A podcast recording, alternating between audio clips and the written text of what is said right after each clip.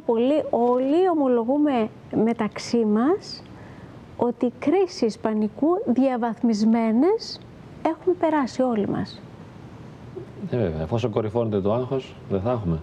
Ε, και ίσως ανατρέχοντας και τα χρόνια πίσω και σε παλιότερα χρόνια που δεν είχαμε αναγνωρίσει ότι αυτό ήταν κρίση πανικού και σκέφτομαι ότι και οι έφηβοι παίρνουν το δικό τους ζόρι και εκδηλώνεται ίσως έτσι και ίσως και τα μικρά παιδιά με το δικό τους τρόπο. Ε; Βέβαια, μα να καταλάβουμε, Μαρία, ότι είναι μια απόλυτη φυσιολογική λειτουργία του οργανισμού και ότι είναι εντελώς ακίνδυνη. Εγώ αυτό το μήνυμα θα ήθελα να δώσω κυρίως και πάρα πολύ συχνή. Πολύ πιο συχνή από ό,τι φανταζόμαστε. Βέβαια, δεν κάθεται με τον ίδιο τρόπο και με την ίδια επιμονή σε όλους, αλλά ακόμη και αν το έχουμε φορτωθεί και μας πιέζει, βαθιά μέσα μας να, να νιώθουμε και να πιστεύουμε όλο και περισσότερο ότι είμαστε και θα είμαστε καλά. Αυτό είναι το μήνυμα. Δηλαδή, είμαστε και θα είμαστε υγιείς. Είναι καλό πάντως το να ομολογούμε το πρόβλημά μας. Πάνω απ' όλα το όποιο πρόβλημα, την όποια διαταραχή. Και δεν είναι Πάνω και απ' ασθένεια, όλα... νομίζω ακριβώς. Δεν θα το Όχι, ονόμαζα εγώ διαταραχή. ασθένεια. Εντάξει, μια διαταραχούλα, ας πούμε. Θα... Και ούτε και διαταραχή, ας πούμε. Εντάξει. Πρώτα απ' όλα στον εαυτό μας και να τη μοιραζόμαστε και με άλλους γύρω μας. Μην, μην κρυβόμαστε.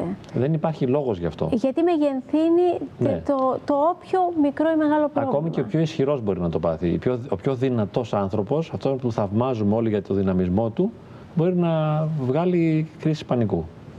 Και όταν ξέρουμε να το αναγνωρίζουμε και να το αξιολογούμε, είμαστε πολύ πιο δυνατοί γιατί είμαστε προετοιμασμένοι αν και όποτε ξαναέρθει να το αντιμετωπίσουμε. Και αυτό κρατάμε. Γιατί κάθε πρόβλημα έχει τη λύση του, κάθε ασθένεια έχει τη θεραπεία της και εμείς εδώ είμαστε να τα συζητάμε, να τα αναλύουμε και να σας βοηθούμε όσο και όποτε μπορούμε. Πολλοί άνθρωποι παθαίνουν κρίση πανικού, πολλοί άνθρωποι παθαίνουν κατάθλιψη.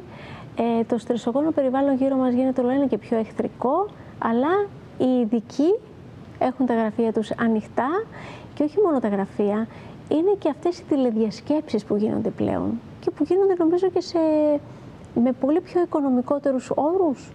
Ε; Υπάρχουν και αυτές οι δυνατότητες, ναι. Υπάρχουν- Μέσω Skype και διάφορα. Ο υπολογιστής ε, είναι ένα εργαλείο ωφέλιμο, υπάρχουν ε, βιβλία αυτοβοήθειας, υπάρχουν παρέες όπου καλό είναι να κάνουμε τη δική μας ψυχοθεραπεία μέσα από τις παρέες μας. ε; Και να φροντίσουμε να περνάμε και καλά. Και κυρίως αυτό να ανακαλύπτουμε, Ποιότητα ζωής. Να ανακαλύπτουμε χαρές που δεν είναι ακριβές, ε, χαρές που είναι αναντικατάστατες όμως, τις έχουμε πάρα πολύ ανάγκη και που δεν κοστίζουν τίποτα. Αυτές πραγματικά έχουν τη μεγαλύτερη αξία.